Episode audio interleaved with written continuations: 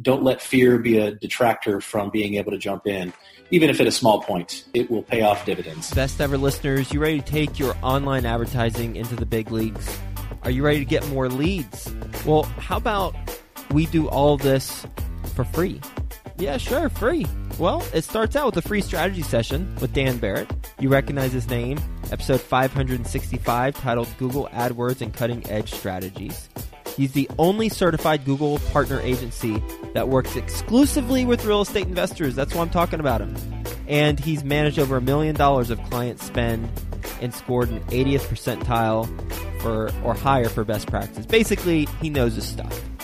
And he is offering a free strategy session for one hour to do a deep dive with you and learn about your market and collaboratively come up with an online advertising strategy based on your target audience.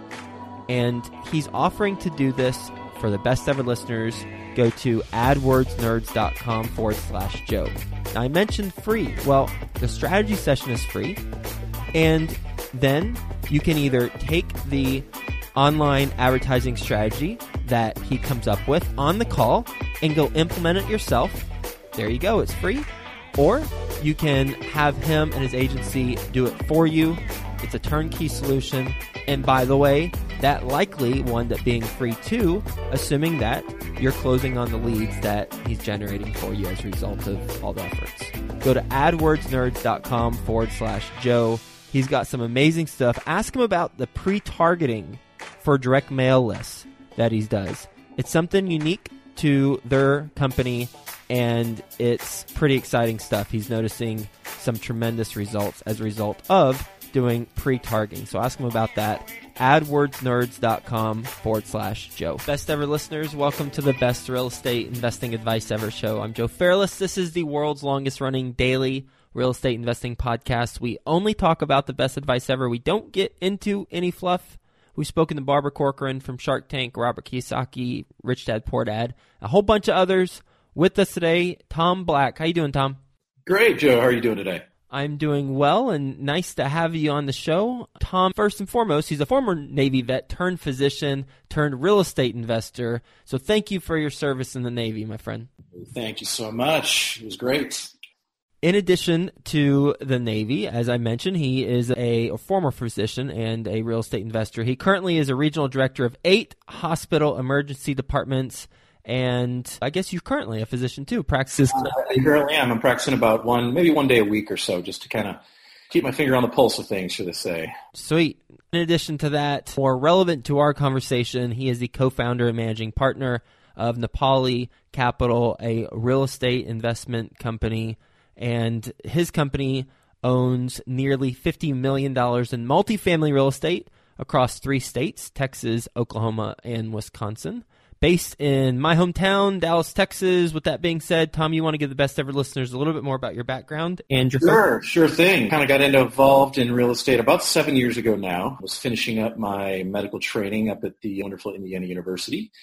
And was really hitting a time where the market, as you know, wasn't doing so hot around that 2008, 2009 time period. And decided to rent my house up there instead, and we moved down to Texas area and just rented out to a residence. And that really gave me insight to depreciation, which is something that a lot of physicians don't know about and or don't have just because of the nature of our business and not having uh, any assets to use. So got into practice out in East Texas, designed and developed and built from the ground up a small apartment complex and did very well in it and 1031 that into some commercial properties and just completely got enamored by it and what it could do for physicians and other uh, high net worth individuals, translating from high income to a high net worth, which has been career saving for me in that the emergency department and other physicians and, and in general tend to have pretty high stress careers and there's a longevity to that. You can only do it so long. So moved to the Dallas area and uh, started doing some syndications mainly with physicians and my brother who was the former chief operating officer of Great Wolf Lodge, which is an indoor uh, water park community and hotelier.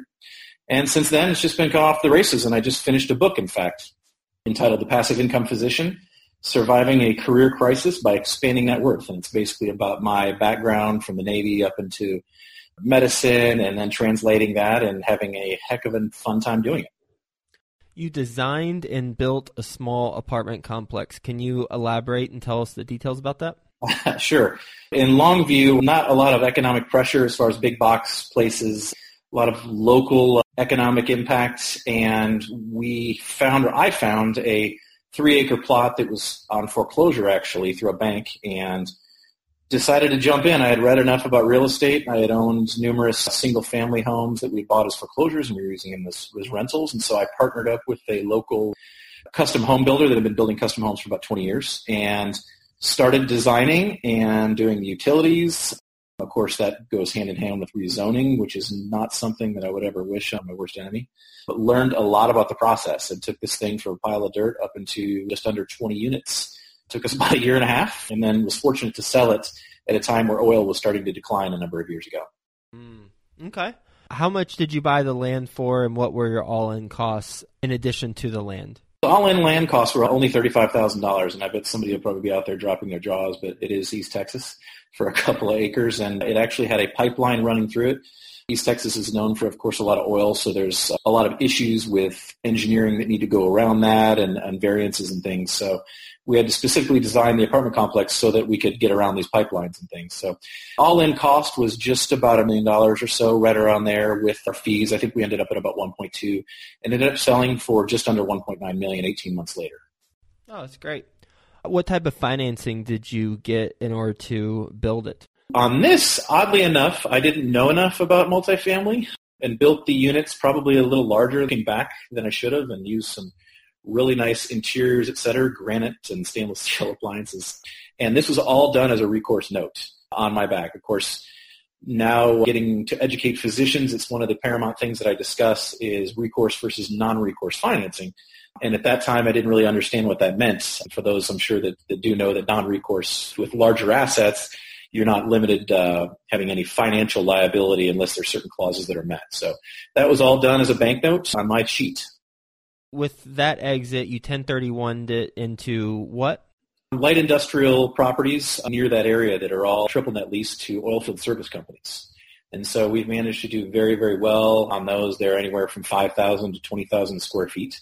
We ended up building those as well and have done very well for the last three years. Despite the decline in oil, oilfield service companies still have to operate and there's still a certain amount of measuring and calculations and other things that need to be done on existing wellheads. So we did that and we used that money then as I broke off and moved to Dallas Fort Worth area and took the existing position I'm at managing the physician group and then in turn really focusing a lot on physician wellness and more passive income and professionals and people that may not know the absolute joy it can be to depreciate a large asset at the same time creating passive income for yourselves.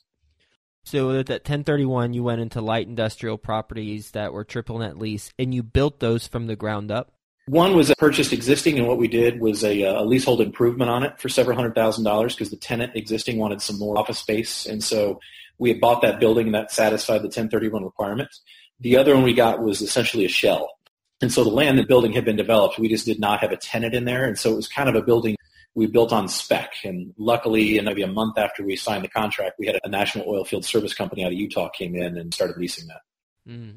How did you attract the company that end up leasing it? Relationships. and that's the cornerstone of this multifamily and real estate. The gentleman that owned and developed the industrial park actually had relationships with a lot of places all over. So he had had some people that were ready to finish their business plan on a couple of these commercial buildings, and so he offered them to me. Uh, it was just a gentleman in the community, and it's a very small community, so I was fortunate to have made those relationships early on. And you have a toehold in Longview, Texas, East Texas, and I have some friends who are from there, and I love hearing them talk. They have a different accent from a typical Texas accent.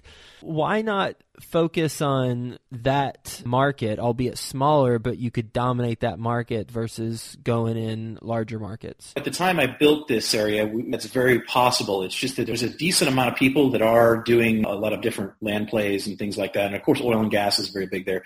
The issue, it's really only a town of 80,000 with traffic counts maybe to 110,000 during the day. And so what happened is I had this great idea that I was going to build something very nice because there was no existing multifamily there that was available for rentals when I actually moved there. The last property that had been built maybe early 90s, uh, still a Class A, but really wasn't up to par. They were consistently 99% waiting list.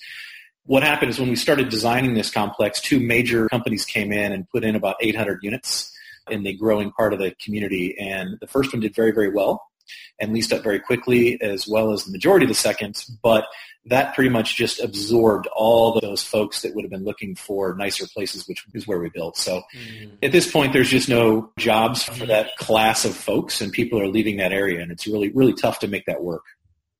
On the 20 unit that you built from the ground up, why build from the ground up versus buy an existing property? Well, really, at, first it was to satisfy my goals of creating housing that was something that I would want to live in, which is probably my first mistake. um, the units were anywhere from 1,000 to 1,300 square feet, almost like homes inside. So that was really the first thing, and I didn't see anything out there in the community. It was kind of a pride of ownership at that time. Whereas now I'm focused on my investors, my returns, while at the same time still doing a quality product and pride of ownership. But at that time I was very fixated on those classes only and kind of a, a, had some blinders at that point. Okay, makes sense. And what year are we in when you moved to Dallas and you're done with the Longview stuff? I finished the Longview property about 2012, right around there. Actually, 2013 we sold, and I moved to the DFW area in July of 2014. 2014 and now you have 50 million in multifamily real estate in Texas, Oklahoma and Wisconsin. What's the largest property in terms of units and where is it? We have 305 units. It's on the north part of Arlington. We bought that in December of 2014. And it has been, as you know, the DFW area is very hot right now, and there's a lot of infrastructure and a lot of influx of jobs, et cetera. So we've done very well on the property. But that's our largest asset right now, is 305. And how many total units, roughly, if you don't know off the top of your head, just so I get an idea of how uh, in, million? Just including multifamily, we're probably sitting at just over 900. So you've got a third of them in that one property in Arlington, but you're also in Oklahoma and Wisconsin. Why choose to branch out to those two states? We had, as you know, underwritten a lot of different areas and looking for where we could find value. Mm-hmm. And we were fortunate to go into the Tulsa market and find two properties that were owned and had fallen in disrepair. And really it came down to a management issue. And since then, we've taken over the properties and rehabbed both of them. We've done very well. The Tulsa market, of course, is not as robust as the DFW market, but we're still seeing graded strong returns. And in looking at those other markets, it's just strong underwriting, number one, and mm-hmm. Having a very long underwriting period so that we can essentially do a yield play. I mean, the, the loans are, of course, they're Freddie Mac loans, but they're 10 to 12 years, so we can underwrite for a long period just in case the situation changes. With your Tulsa two properties that were in disrepair and there's a management issue, I think I know the answer. I think you're going to say relationships, but how did you how did you hear about those two properties? Yeah, exactly that. It was relationships, and one of them was being managed out of a company in Utah. They had gone in and they'd done some great things with the property, but they just didn't finish their business plan. And the other was another syndication of a gentleman in Texas had not put uh, a dollar into that property and, and just did some very one-off things. They hadn't done a distribution to any of their investors in a number, I think, two years. And they had just maybe overanalyzed the property where they couldn't put back in the cash flow that they needed to to make the property really shine. And that's where the key is, is being able to have enough capital X to go in and to do what you can and execute the, the returns that you need to. As far as how you got in touch with those two separate groups, was there a broker or did you know those two groups personally and you did it off market? Yeah, it was one single broker off market is what it was, and he was okay. able to relationship with those. And Tulsa is a funny market like that. There's not as much competition in brokerages. You know, DFW, you've probably got a lot of different brokers, but only five do the majority, kind of the 80-20 rule, whereas Tulsa, very few times are properties even listed, so they don't go to best in finals or have call for offers or anything. Was it first commercial?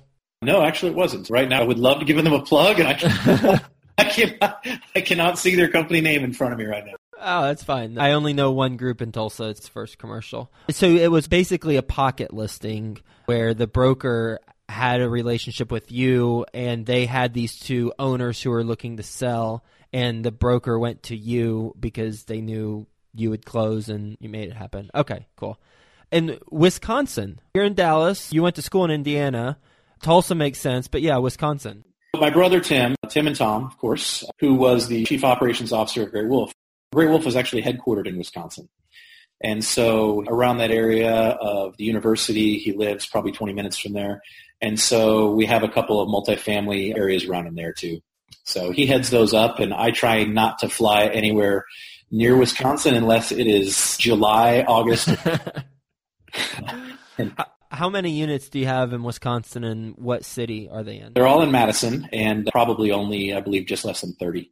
Okay, 30 units. Are they student rentals? No, actually they're not. There's a 16 plex and then I believe a bunch of uh, kind of quad plexes that are nice and they're actually not students. So how do you manage those 30 units since they're so far away? That would be Tim. We've got a professional management company up there also. Okay, just a third party. Oh, right. Yeah, no, I let him, these boots on the ground right there, and he's able to manage all that. And I try to not get involved with that as much as possible. okay. They're good for our investors. But it's a third party management company that he oversees. So you've got the 305 in North Arlington. You bought them in 2014 what's your business plan with those? You've had it for now three or so years. What's the progress on that business plan? I misspoke because as you said 2014, I know I, I, made a mistake. It was actually 2015. So we're 18 months into the process. Okay. Uh, our business plan originally three to five years execution plan on that.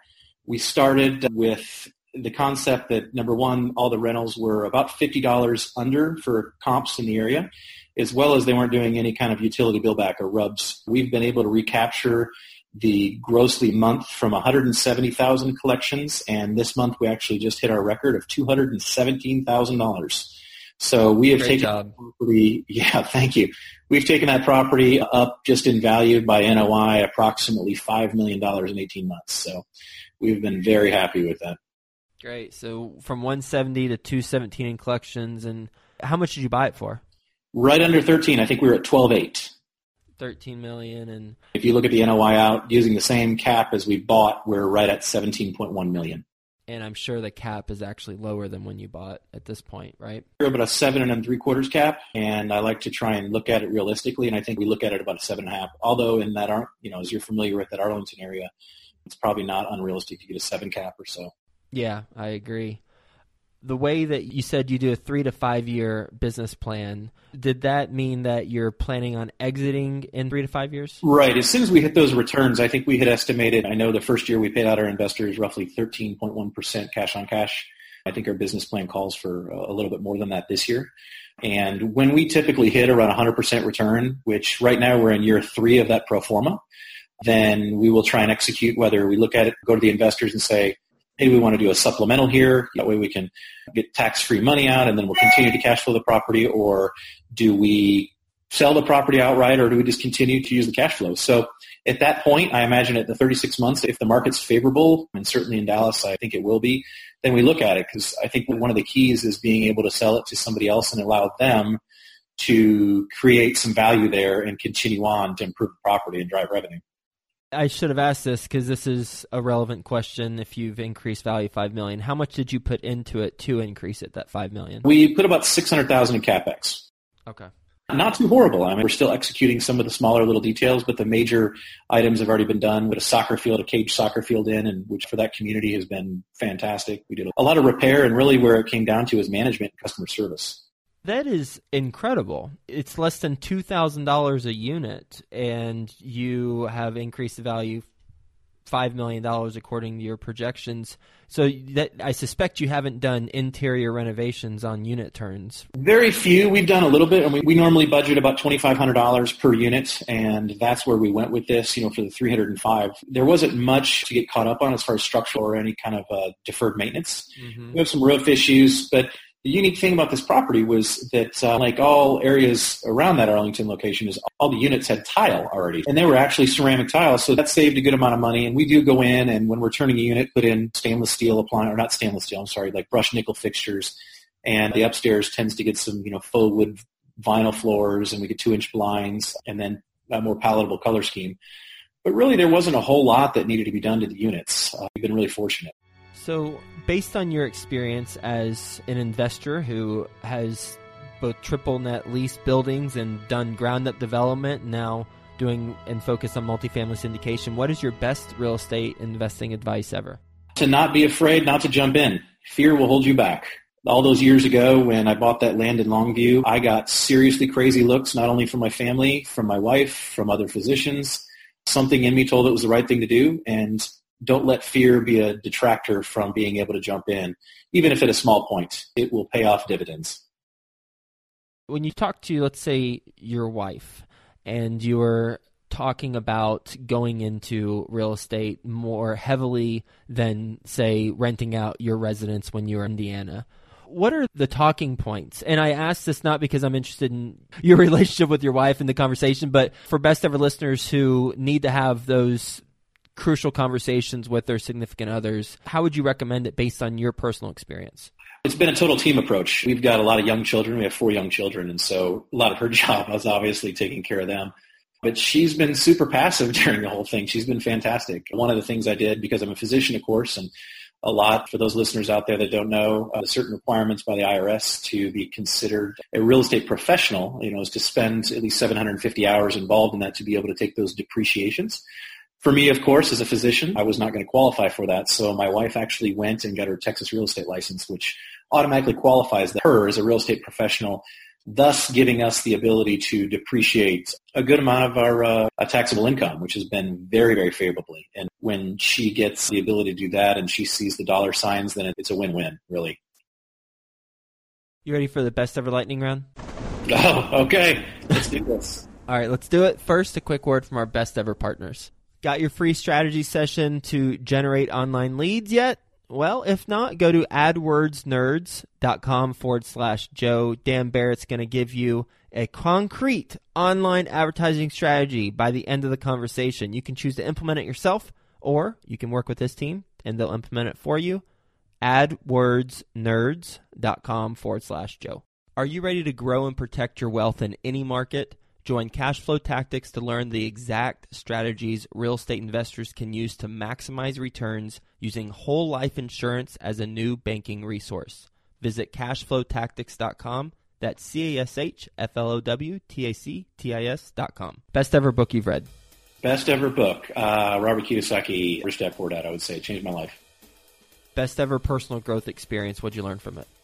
Was in the Navy and had an appointment to the Naval Academy and did something really stupid as a young 18 year old guy and got that removed. Learned never give up, and uh, just because you're down, there's a lot of other roads that you can take that are just as profitable, if not better, for you in the long run. Best ever deal you've done? I would say the Arlington deal right now is just smoking. Best ever way you like to give back? Volunteering as a physician is a big one, and as Napali Capital grows, we have some plans to contribute a run to the community, and that's something that I cannot wait to do is financially contribute.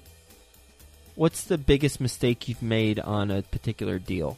Don't ever buy a piece of land and assume you can rezone it. That is a big mistake. Understanding zoning is very, very good. I bought a piece of land in Kilgore, Texas one time and I wanted to rezone the single family over to a multifamily and build some very, very nice small little condos. And the homeowners association that was adjacent to it absolutely went crazy. And I found myself in the newspaper and at town hall meetings being yelled at. And I will never rezone or any other. And needless to say, I lost that battle after numerous tries. What were they saying in the newspaper? Oh my God! It was evil doctor from next door Longview wants to put in rentals with druggies and it's everything that I was not planning on doing, they accused me of doing. And in fact, there was condos or townhomes right across the street that were rentals. And as you may know, they have to put out messages to the surrounding area of 200 feet. And so they had people that were renters coming to these town hall meetings and accusing me of doing something that they were already doing. uh, it made no sense, and town hall meetings are not something that I'll ever do. And that's why we have attorneys. and that's I don't think you're going to be getting into ground up development anytime soon. Not not going to happen. I will willfully partner and be an equity component of that, but uh, need to know. I mean, if you're going to develop, start on the ABCs of rezoning and knowing what you're doing. Oh, I don't want any part of development at all because of that. And it's funny because you said earlier the type of finishes that you put into the 20 unit. It sounds like you went a little over and above what you should have with granite And so they were actually way off base because you're probably going to put in, you know, stainless steel appliance into this. Oh, it was over the top. I mean, these were nicer than a lot of my apartments. Not only, Na- I could have said when I was in the Navy, heck no. I mean, I lived in some places that are D class. Now, yeah, I, I did that. I probably could have gotten in about four or 500 units and really driven NOI if I really would have understood that. But I was building them based on what I projected the rents to be and from a meager uh, percentage of, of increase as far as what we knew we could sell it for. So I, I was not sophisticated enough to even get in to know what a cap rate was. I'll tell you what. I'm lucky, but that's the school of hard knocks. You know, mm-hmm. it was a great, great learning experience. Yep, wouldn't be here if you didn't go through that. We have a lot of multifamily investors who listen to the show. What's one learning experience or one thing you would do differently when given an opportunity when it's presented to you next time on maybe your 305 units or the Tulsa deals? Just one little operational nugget. Operational, less so. I would say relationships again. I know we keep harping on that, but make sure that if you're getting involved with somebody or you're doing the investing, just know who you're getting in bed with because it's very, very, very important. Vet them out thoroughly. Sometimes personalities conflict.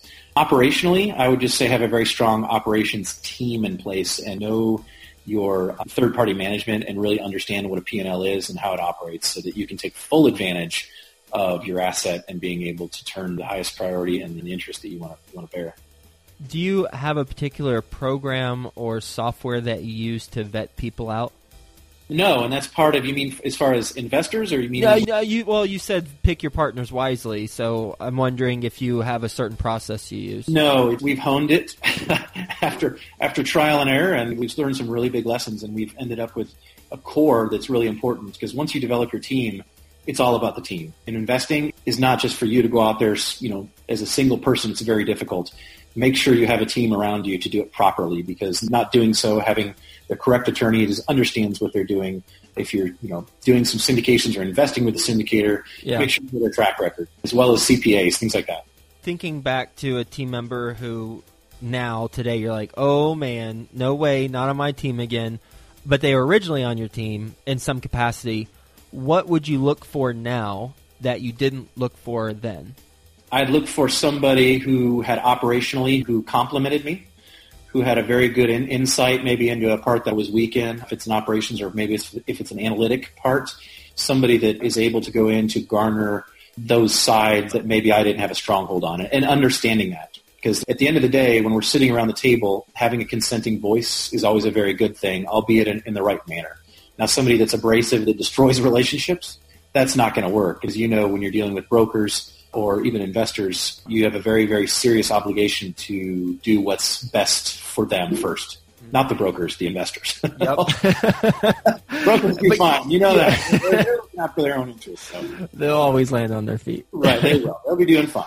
Well, Tom, really enjoyed our conversation. Where can the best ever listeners get in touch with you? The easiest, I have a blog that's called freedomintheblack.com as well as www.napalicap.com, and that is spelled N-A-P-A-L-I-C-A-P.com. It's napalicap.com. And then the book is actually just came out on March 1st on Amazon that is called The Passive Income Physician, Surviving a Career Crisis by Expanding Net Worth. And if you just Google my name, Thomas Black, MD, it will indeed pop up. Outstanding. Congratulations on the recent book launch and congrats on your transition and multitasking abilities as well as surviving the ground grounded development and doing well on the first one and learning your lesson on the rezoning stuff and I think you said Kilgore and getting in the newspaper and all that stuff as well as most importantly macro level the properties that your company has $50 million in assets under management, the 305 unit in Arlington, as well as the other couple large properties in Tulsa interesting stuff, especially the lessons learned along the way, team members and underwriting and how you approach relationships. So grateful we had a conversation. Hope you have a best ever day and we'll talk to you soon. Thank you so much, Joe. Appreciate all your time. Are you ready to grow and protect your wealth in any market? Join Cashflow Tactics to learn the exact strategies real estate investors can use to maximize returns using whole life insurance as a new banking resource. Visit cashflowtactics.com that's C A S H F L O W T A C T I S dot com.